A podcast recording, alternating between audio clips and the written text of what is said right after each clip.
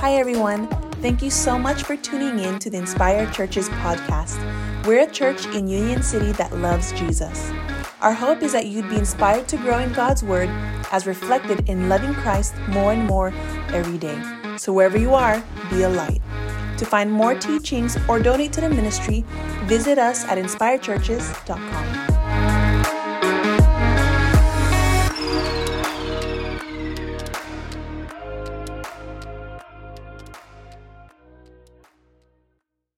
is good to be here and it is good to see you guys. Amen and amen. I'm going to actually ask us to stand one more time. We're going to pray for our pastor um, and his family. And uh, today he was going to be up here bringing this message, uh, but he is not feeling well. But we miss him. And I texted him this morning saying it's just not the same when you're not here. And uh, we just honor him. We honor his wife, First Lady Jamila, um, and their son, P3. And uh, so let's just pray really quick. Heavenly Father, I thank you.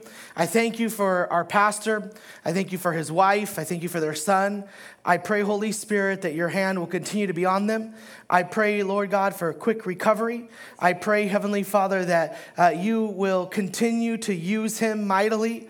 Uh, Lord God, as he faithfully and humbly uh, serves your body and, and uh, is led by your spirit. I thank you, Lord, for all that you do. In Jesus' name, amen and amen. All right, thank you guys. Thank you guys. Thank you guys. Um, I don't know what kind of sleeper you are if you are a light sleeper, if you are a heavy sleeper. Becca is a heavy sleeper. I am a light sleeper. Um, and I know, like, looking at me, you're like, you're not a light sleeper. but I, trust me, I am. I hear like every little noise. Somebody could be cooking bacon three houses down. I will hear it. I will wake up immediately to the smell of that bacon. Um, and that's just how I am. And uh, I don't know how you guys are when it comes to, you know, being woke up. Like if, uh, you know, when you wake up, you're smiling. Uh, like my daughter Eden, when we go to wake her up, we just say, good morning, Eden, one little time. And she's up and she's smiling and she's saying good morning. Or if maybe you're like my middle child, Adeline, when we go to wake her up, it's like having to shake her. We take her leg and pull her out of the bed, literally, um, and say, you gotta get up. And she's angry every morning about it and she's frustrated. But either way, um, what God is saying to us this morning is to wake up. So, would you just maybe look to somebody behind you, around you, in front of you, and back of you, to the side of you, and just tell them, hey, wake up, wake up. Just do a nice wake up. Just do, do, do a nice wake up, you know? Don't do a mean wake up. My foster dad used to come in and do one of those mean wakes ups. He'd be like, wake up, Roger. Uh, but don't, don't do one of those. Just a nice, like a nice nudge. I tell that to Becca. Just when time to wake me up, honey, just come and say, you know, good morning. And, you know, massage my hand a little bit and say, time to get up, sweetheart, you know. wake up. Well, we are in the middle of a series called Dear Inspire. And what we're doing is we're looking at the seven churches in Revelations where Jesus wrote a letter to. And even though those letters were not written to us, they were definitely written for us. And so we are extracting from these letters the principles that the Holy Spirit would have us learn and apply. And what we're asking really is well, if Jesus were to write inspire, I wonder what he'd say. If he said, Dear Inspire, I wonder what things we would do that he would give praise to that are noteworthy. I wonder what things that he would say that we would need to be convicted of and challenged in. And, and so this has been an interesting an introspective uh, uh, sermon series that, uh, for me, I'm excited to go through as we kind of look at all the churches that were in Asia Minor, now modern day Turkey, that Jesus spoke to. And uh, as we continue our series, this time we're looking at the church called Sardis in Revelation 3. Now, before I go there, there is a parable uh, called the parable of the fig tree.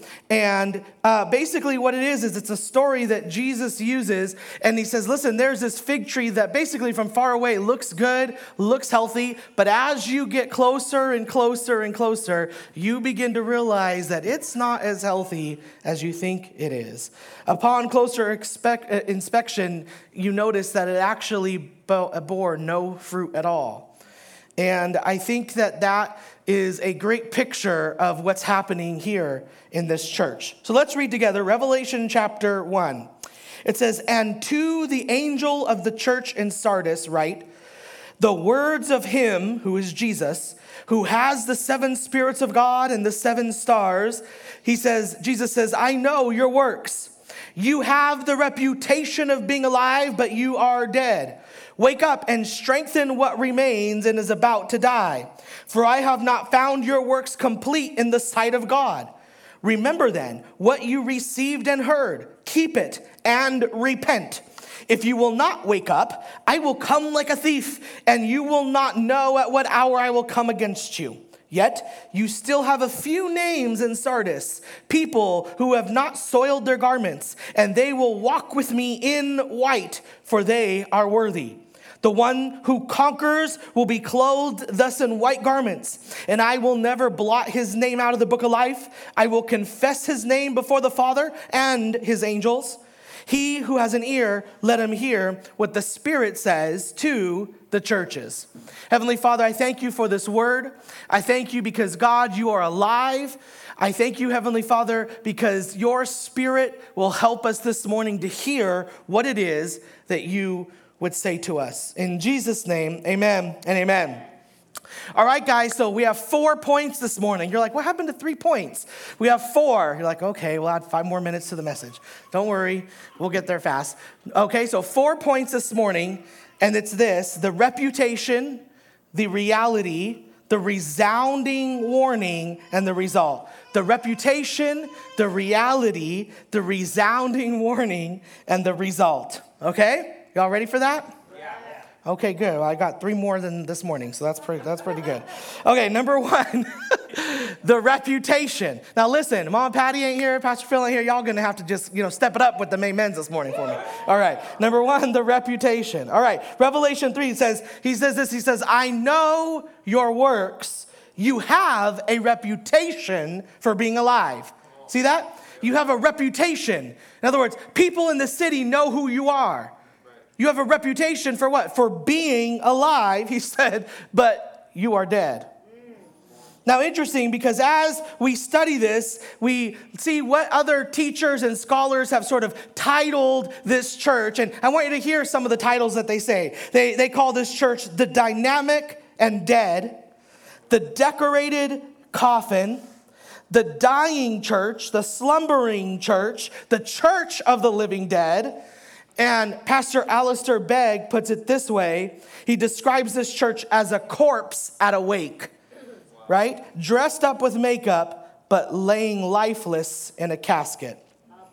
Now, out of all of the horrible things that have been said about the church throughout history, nothing can be more devastating than to be called dead by the Lord of the church, Jesus Christ Himself.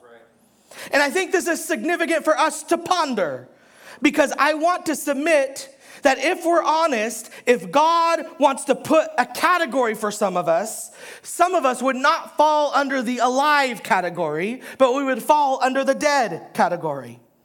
My brothers and sisters, some of us try to be predicated upon our moral, our moral status, but when it comes to our worship and our witness and our works, they are dead.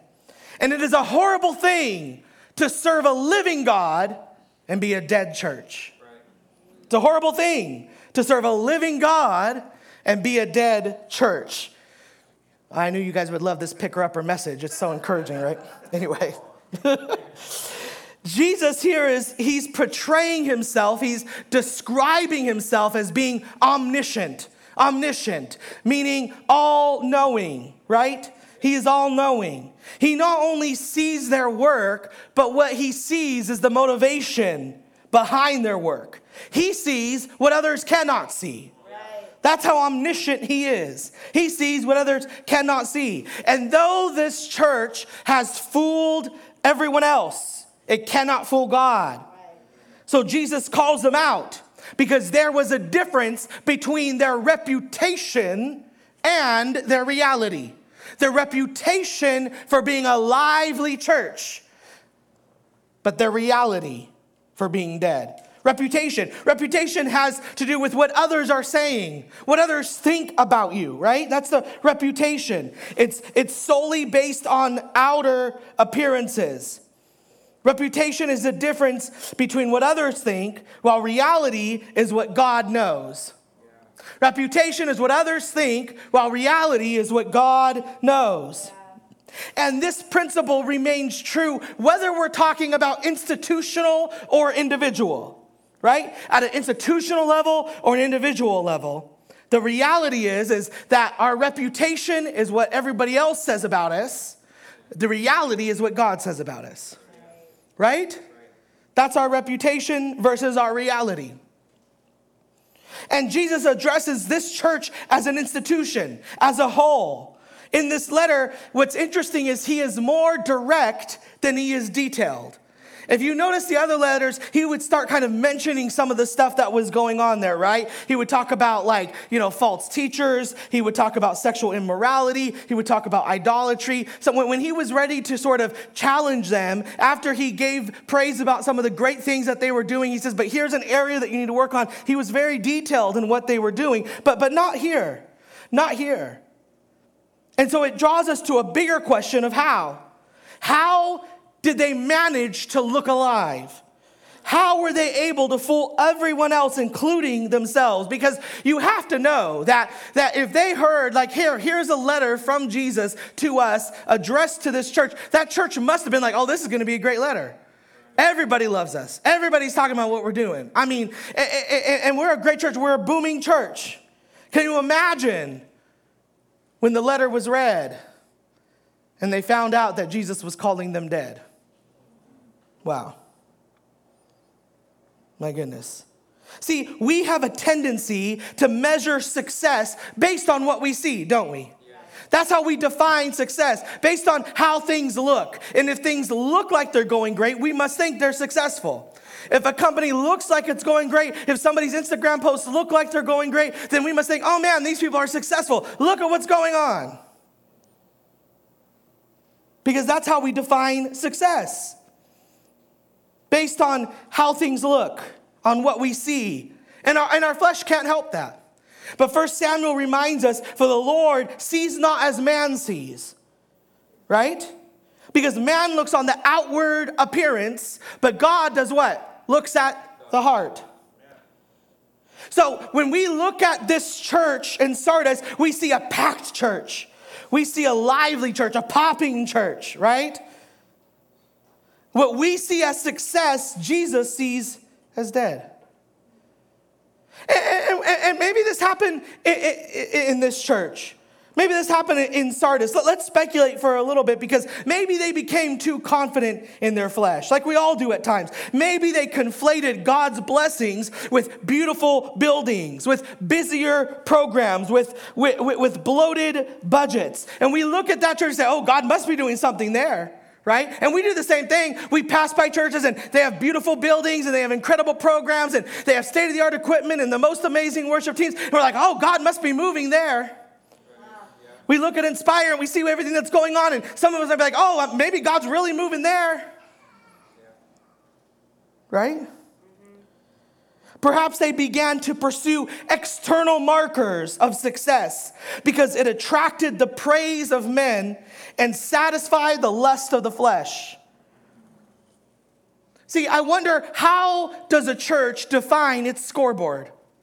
In order to make points, what does a church define as a win? Is it to have hundreds and hundreds of people come in and have great programs and have all this stuff? Is that what success looks like? Is that what it looks like? Look at this quote Dead churches become organizations rather than organisms. See that? Businesses with CEOs looking out for the bottom line rather than the bodies with caring shepherds looking out for the flock. Dead churches cling to their riches, rituals, and reputations at the expense of their relationship with others and with Christ. Wow. Ultimately, how churches really die is this they deny the authority of Scripture because they prioritize the praise of men. They tolerate sin and compromise because they prioritize the praise of men. They exchange the gospel proclamation for prosperity teaching because they prioritize the praise of men. You see, because churches prioritize the praise of men, they stop pursuing holiness and stop preaching the exclusivity of Jesus. And as a result, we can look alive to everybody else except God. Wow. We can look alive to everybody else except Jesus. It's a sobering reminder. The church that everyone loved, the church that everybody was talking about, the church that everybody was approved of, was condemned by Jesus. In fact, what's interesting is that when you look at the other churches, he had commendation for every church. He had praise for every church, not this church. He didn't say one good thing about them. Wow. Isn't that crazy? They were dead. How could he say something good? They were dead. In fact, I wonder when it comes to choosing churches, what our list of a good church is. When we start looking for churches to be a part of, I wonder what it is that we have on our checkoff list. I wonder what program they have to have, how their worship team has to sound, how their pastor has to dress. All these, I, I just wonder what it is. I wonder when you look at the list, are you looking more for what you're going to give out of it rather than what you can serve to? Do you see what I'm saying? Like, I wonder what your list is compared to Jesus' list. Wow. Isn't that crazy? And what's true for the institution is true for the individual. Pastor Phil says dead churches produce dead members who think they are safe in Christ, but they are gravely mistaken. Dead churches produce dead members who think they are safe in Christ, but they are deadly mistaken. Because it's not just their reputation, but behind their reputation, there's a reality. Number two, the reality. Look at this Revelation verses 2 and 3. Jesus says, Wake up and strengthen what remains and is about to die. For I have not found your works complete in the sight of my God. Remember then what you receive and heard, keep it and repent. Keep it and repent. So if you notice here, Jesus is mixing his metaphors. He talks about a dead church, but then he also talks about this church that is in coma, this sleeping, slumbering church. And when you are in those situations, there's only two directions you can go. You can continue to thrive in its tomb like a decorated coffin, or you can heed the prescription of supernatural revival of supernatural revival. Now, when I say the word revival, for any of you that kind of grew up in any other church tradition, depending on the tradition of church you grew up in, you will have a different picture of what revival means to you. But here, what I want to press in your mind is actually Jesus' definition of revival. Because what's interesting is Jesus gives us five ways here on how to have supernatural revival, and yet there is a humanly practical grace that is applied. Do you see that? Okay, so let's do this. Number one, the first thing he says is wake up. That's the first thing. He, he, he says, wake up. I'm reminded of the time where Jesus called Lazarus out of his tomb and with a loud voice, he says, Lazarus, come forth. Remember that? I can imagine Jesus calling out to his dead church, Sardis, wake up, shaking them, nudging them, maybe taking their legs and pulling them out of bed like I have to do with Adeline. Wake up, right? With a loud voice full of authority and power. I can see dry bones beginning to shake, things beginning to come awake. You begin to rub their eyes. Sardis is beginning to wake up. Jesus says, Open your eyes, awaken from your stupor. You've been callous, indifferent, comfortable, complacent, even numb for too long. I wonder this morning when we were in worship if any of you felt callous, indifferent, comfortable, complacent, or even numb during worship. Wow. So the first step is Jesus saying, Wake up. Notice that the first step is God's voice speaking, calling, commanding. Isn't it interesting how, when it comes to revival and really anything in Christianity, God is the initiator? He's always the initiator. He runs after you before you'll ever run after him. He chases you before you'll ever chase him. He loves you before you'll ever love him. He is always the initiator. He came down in the cool of the day and walked in the garden and said, Adam, where are you? He's always the initiator. Number two, he says, strengthen what remains. Interesting how some things in this church were dead, while other things were simply on life support. Life support. After opening their closed eyes and awaking them from their coma, God is calling them to take inventory. Notice that. He, said, he wants to take inventory. He says, Look at what remains and strengthen that. See that? Look around, take note. And what needs to go, go. What can stay, stay. And he, and he talks about these few names, this, these remnant of people that are there in Sardis, in this church, in the city of Sardis. If there are a few people that are faithful there, that are now being allowed to take over and to reprioritize what's important, the value structure of this church. And I wonder when, when, when, this began to happen, I wonder what was all of a sudden priority. I wonder if maybe what was priority before this happened and what was neglected changed spots. I wonder if they began to get rhythms of life back again in that church, gospel centrality back again in that church. Strengthen what remains. Strengthen what remains. You know, when I see that, that gives me hope because there's something that is there that remains that can be strengthened. And then this next one is really good. Step three and step four are kind of put together because he says, remember and keep remember and keep. What are they supposed to remember? What are they supposed to keep? Well, Jesus says, remember what you heard and keep what you received. In other words, it's the gospel of Jesus Christ. Jesus is calling the faithful few there to remember when the church was first planted, to remember when it was not about pleasing men or putting on a show or attracting crowds, but it was about platforming Christ and his gospel yes, yes. and what he has done, not what they have done. Because listen, a dying church is a forgetting church. In fact, a dying Christian is a forgetting Christian. And he's calling us not to forget. He's calling us to remember. He says, never forget how the Lord and what the Lord gave you. Never forget how the Lord forgave you when you were unforgivable. Listen, loved ones, never forget how the Lord loved you when you were unlovable. Never forget how the Lord brought you out of slavery, delivered you from Satan and sin, parted the Red Sea, gave food to eat uh, and water to drink uh, when you were wandering in the wilderness uh, of your self righteousness. Don't forget that while you were still enemies of God, He died for you. You know why we fall asleep? You know why we grow callous? You know why we get too comfortable?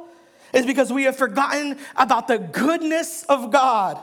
The goodness of God in the life, death, and resurrection of Jesus Christ, the Son. We need to remember it. We need to keep it. We need to remember what Jesus Christ has done.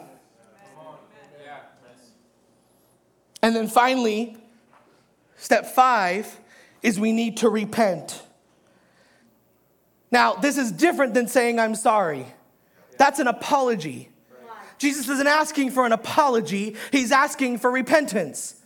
Repentance means that you are turning around, that you are now going a different direction. You were headed one way and now repent. It, it, it, it, it, does, it wasn't necessarily a religious word when it was first used, but it, it means to literally like you're turning around. That's what repenting means. And, and it's taking a different direction, you see. You, you you walk one way, you live one way, you behave one way, you think one way, and now you repent and you begin to think differently.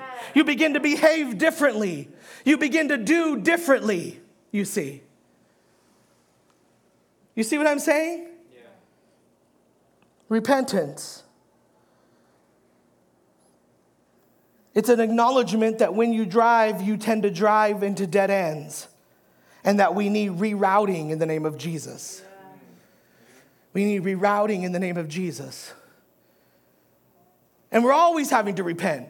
Every day we have to repent. Every day our hearts need to be redirected. Every day we need the spiritual GPS of the Holy Spirit to come in and say, uh uh-uh. uh, right? Somebody cut you off. Maybe the restaurant waiter served that other family even though you came in first. Ooh, that ticks me off. I had to be like, Lord Jesus, help direct me a different direction. Right? Or we begin to feel we're superior to somebody, we begin to feel like somebody's sin is worse than ours and they need Jesus more than we do. That somehow we're spiritually better or we've made it somehow. That somehow we're done. And as if Jesus is there saying, okay, well, you don't even need me, I guess you made it. You're good. Repent. And if we don't do these things, what things? Wake up. Strengthen what remains. Remember, keep, repent. If we don't do these things, then there is a, a warning, a resounding warning. Number three, the resounding warning. Look at this, Revelation 3, verse 3. He says this If you will not wake up, how many y'all ever refuse to wake up? Oh, like, no matter how hard you, like, you're just not waking up. I swear our daughters do this when we drive home, like, and it's late. And I, I don't even think they're really asleep. I think, like, two minutes before we pull in, they just kind of, you know, pretend they're dead weight. And sometimes they just refuse to, like, they want to be carried. And I'm like, girl, you 11 now. like, no, you, like, you waking up. Like you're, or they'll like fall asleep on our, on our bed, you know? And used to when they were little, you know, you'd pick them up and you can't. I'm like, mm-mm, come on. Dragging and everything. I'm like, you can sleepwalk to your bed. Thank you, Jesus. I'm too old for this. Used to, we could all fit on the bed. Glory. The Lord has extended my territory, Jesus. Yes. Added a few pounds. Ain't no room. If we don't do it, notice he says, If you will not wake up, I will come like a thief, and you will not know at what hour I will come against you. Wow. Wow. See, throughout its history, Sardis was known as an impenetrable city. It was, it's built on a high mountain with really only one way in and one way out. And so it enjoyed the reputation of being unbreakable and unbreachable. The city of Sardis was actually pretty significant in its time because not only was it built on a hill, but because it was, because of this position, it had military power. But even though it had military power, what's interesting is two times in its history, its enemies were able to come in and infiltrate the city. One time it came up a side of a ramp that it found. And when they came into the city, they noticed that the city was unguarded. See, the city was unguarded because they assumed that no one could come in, that no one could breach this. They were unguarded because they assumed that no enemy could get inside.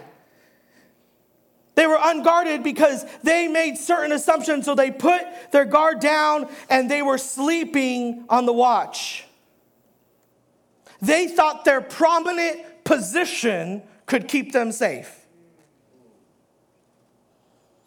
And I think that's what Jesus meant when he's talking specifically to the church here in Sardis, because if we look at them historically, they were the, the church that was in Sardis was an incredible church.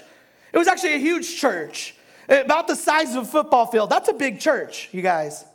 That's huge, right? Incredible church. And in the past, they had done great things. And because of that, they began to rest on their morals. The fact that they were good people. Oh, well, see, Pastor Roger, I'm a good person. I'm kind. I'm nice to others. I want others to be happy. I'm a nice and good person. The problem with that is that, of course, as we know, heaven wasn't made for good people, and hell wasn't made for bad people, and we know this. That's not what the Bible says. Doesn't say that anywhere.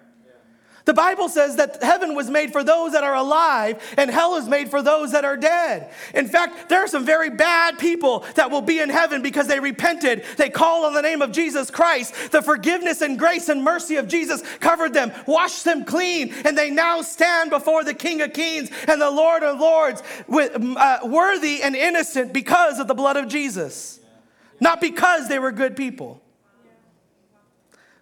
See, Jesus didn't come to make bad people good, he came to make dead people live. You see. And so, because they think that what they've done, they were impenetrable.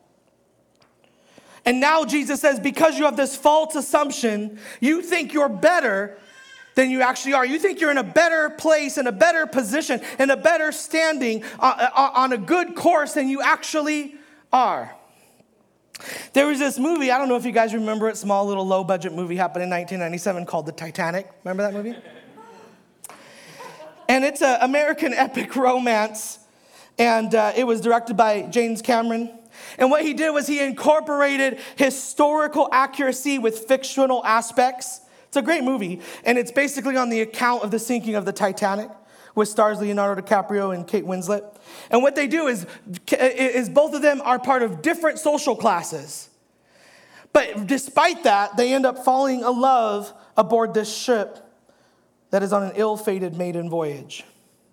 And so you guys know the story. You know, here's the people, and and and and and they're heading uh, on the ocean there, and all of a sudden an iceberg hits and scrapes up the side of the Titanic, causing the Titanic to begin to fill up with water. It eventually breaks in half. The whole thing begins to sink. People rush to lifeboats. We know that there just wasn't enough lifeboats for everybody. Nobody thought that it would sink, so there just wasn't enough. And in the movie, what we have is we end up having Jack and Rose. Uh, uh, who that was the name of the characters. And Rose ends up on this pretty big piece of floating wood, and Jack ends up kind of there. I'm laughing, but I, it's actually a sad part. But anyway, um, and he's kind of floating there on the side of the wood, and they're talking and you know uh, confessing their love to each other. And anyway, Jack dies, and she you know lives, and and and, and of course you know the the debate here is couldn't Jack have just fit like, couldn't Rose have just scooted over just like two inches and made room for Jack? Like, Jack did not have to die, y'all.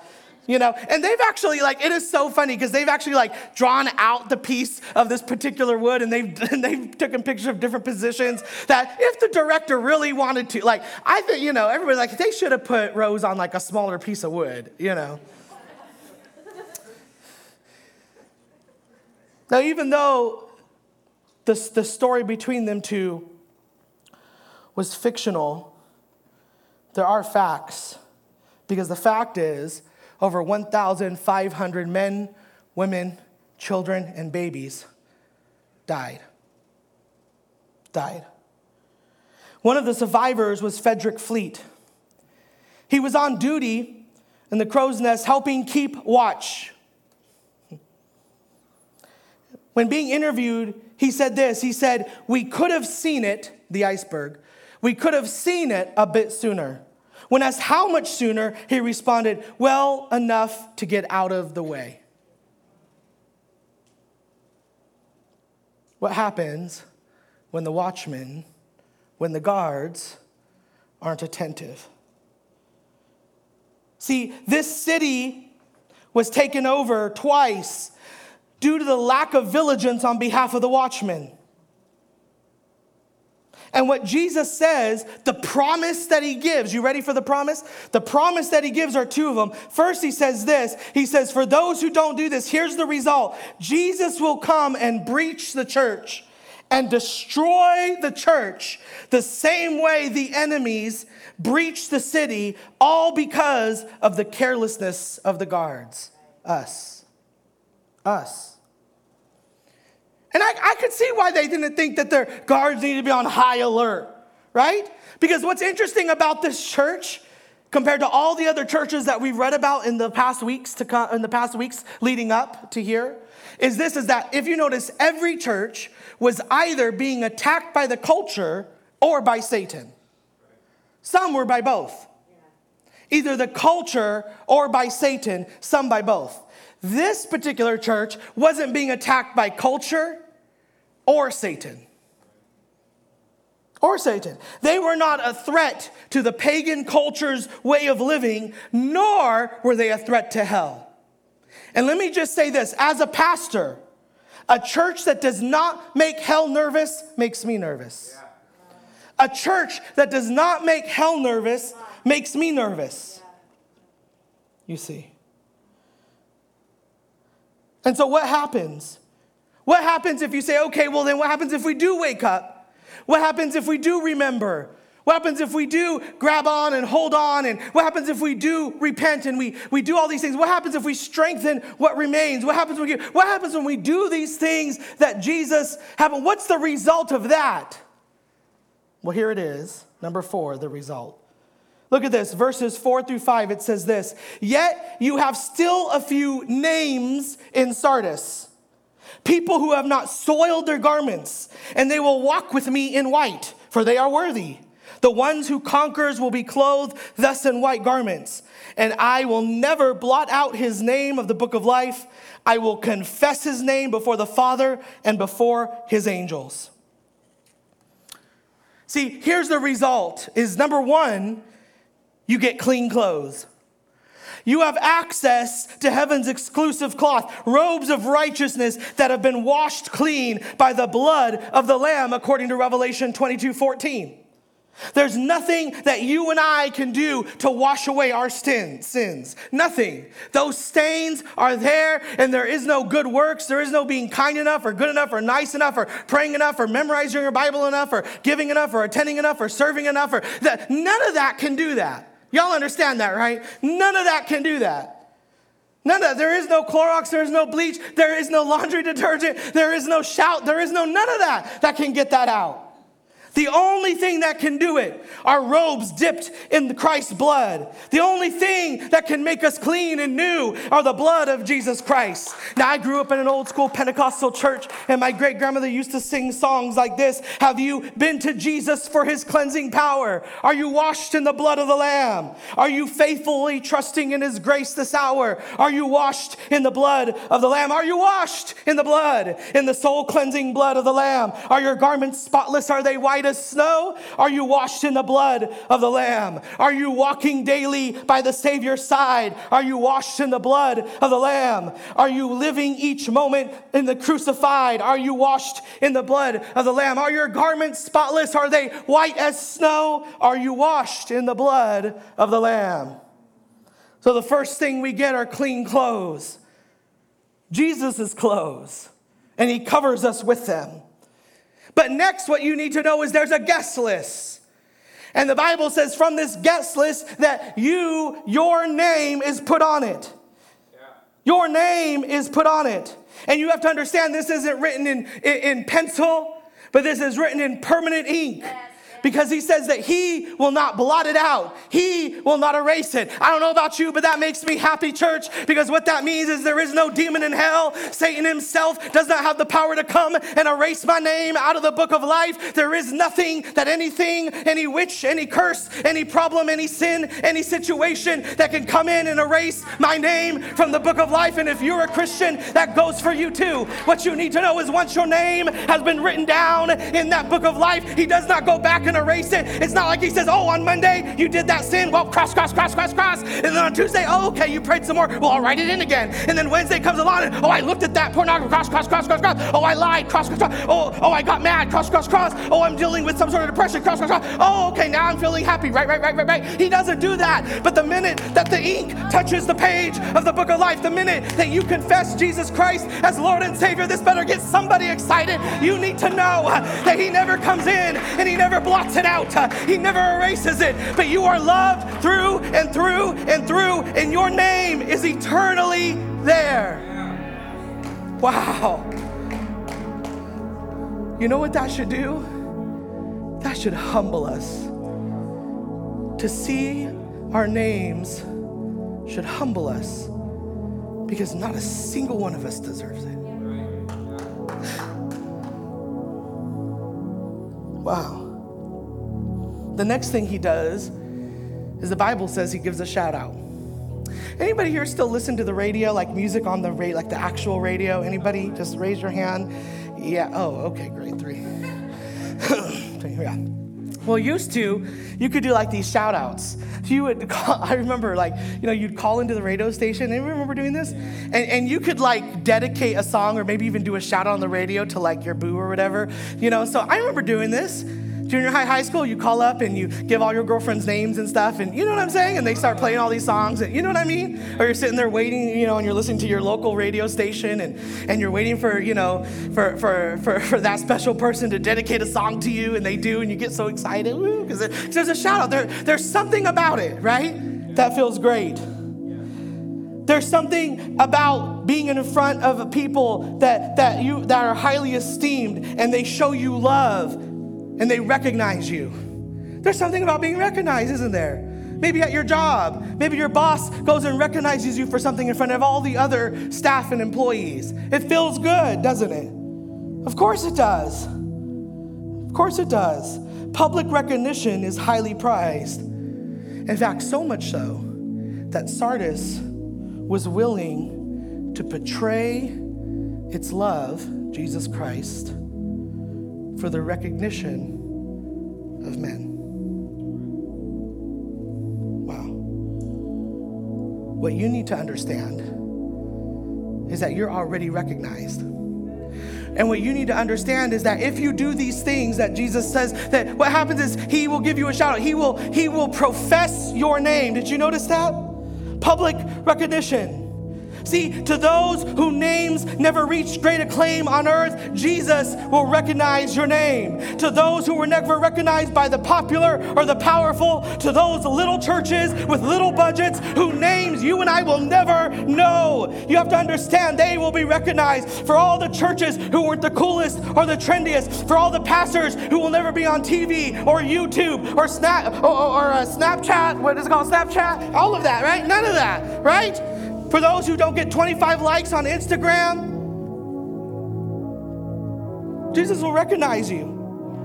For all the churches and its members that were rejected by people because they were faithful to God, Jesus says, I got you. Because earthly reputation will never compare to divine popularity.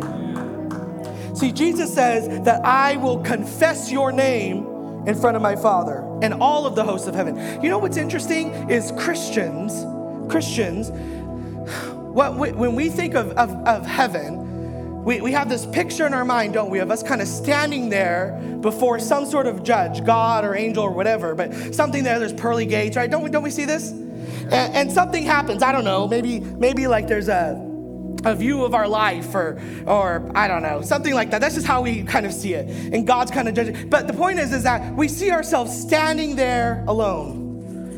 But do you know, as a Christian, you're not standing there alone? But Jesus is standing there with you. And the Bible says he's professing your name to the Father. He's showing the Father that your name has been written in the Lamb's book of life. He gives you a shout out. He confesses and professes your name, you see. Your name. Wow. I wonder, church, I wonder if us here at Inspire, if we have allowed ourselves to be lulled asleep by the white noise of this world. I don't mean outwardly, of course, but, but, but inwardly, in our souls. As I get ready to bring this message to a close, I just wonder have we allowed the guards of our heart to go to sleep? Proverbs 4:23 says this, above all else, guard your heart, for everything you do flows from it. Above all else, guard your heart. Why, why would the Bible tell us to guard our heart unless there was a potential for it to be attacked? Guard your heart. Let me, let's, uh, let me ask you this Is our worship, is our works, is our witness dead? Has our church become too cozy? Have we adopted a model of inoffensive Christianity that plays loosely with God's word? Have we turned the gospel inward to meet only our needs and our wants and our desires? But we forget about a lost world and a lost people that suffer around us that need the love of Jesus. Have we become nominal Christians, meaning Christians in name only, but in no other way?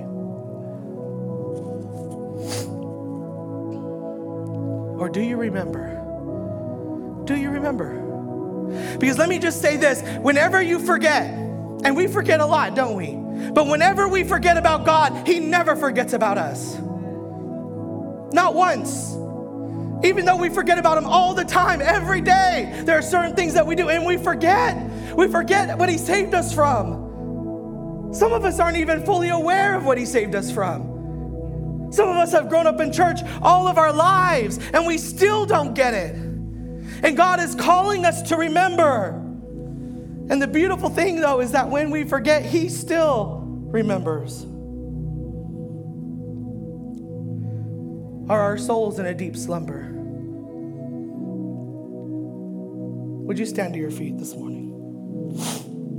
I wonder if we're honest. If you could say, you know what, Pastor Roger, yeah. Yeah. If I'm honest, I, I do, I feel dry, I feel spiritually dead, I feel spiritually asleep. I'm not invigorated, I'm not woken up. And I need the Holy Spirit to come and to shake me again. I need to wake up. I need to remember. I need to look at what remains and strengthen it. And I get it, I get it. It's easy to fall asleep sometimes. In fact, falling asleep, sometimes that's the easy way to deal with everything that we're dealing with.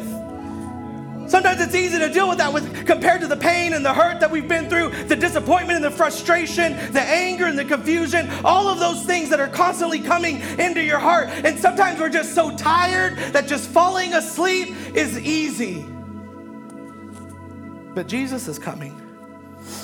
And I don't know if he's doing to you like I can do with Eden and just come in and give a little nudge and say, Wake up. Or maybe he's coming to you like I have to do with Adeline, and he's grabbing you by your foot and he's pulling you out of that bed. I just wonder if Jesus were to write a church to inspire, if he would say, Dear Inspire, you have a reputation for being alive, but you're dead. Lord Jesus, we need his help. Would you respond this morning? Come on. Let's just praise his name, declaring he's worthy. Declare it today.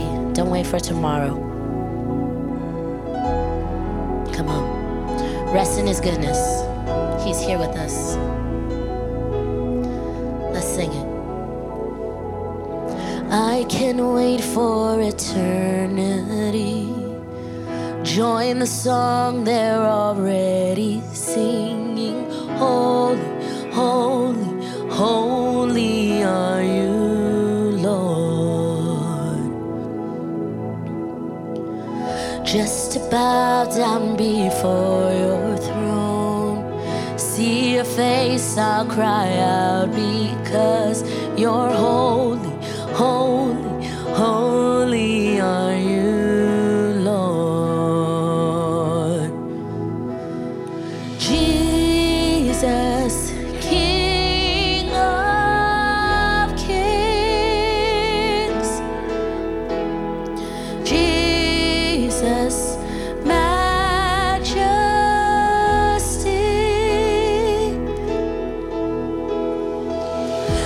I can't wait for eternity. Join the song they're already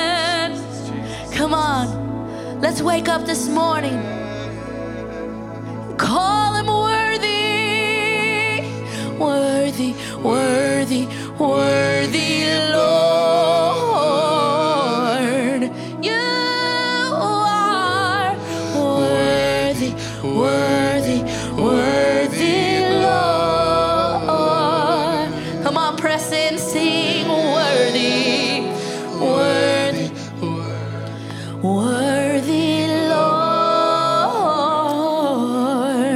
Heavenly Father, for you are worthy, God. Worthy. In fact, worthy, we cannot worthy fully articulate Lord. your worth. But Heavenly Father, we are here and we don't have much to give. But what we give is yours.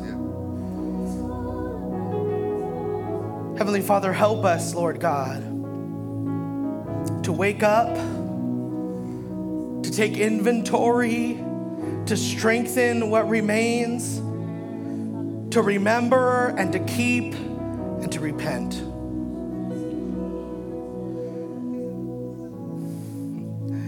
Heavenly Father, I pray because some of us this morning, our spirits were in a deep coma. And I pray that this morning that those those of us that are in here who, who can testify to that reality that God, we will be able to say, Lord, wake us up. Heavenly Father, I pray that you'd be able to say, Dear Inspire, I see you and you are alive. Thank you, Lord. In Jesus' name, amen and amen. Amen. Love you guys. Have an amazing week. God bless you. See you guys next week.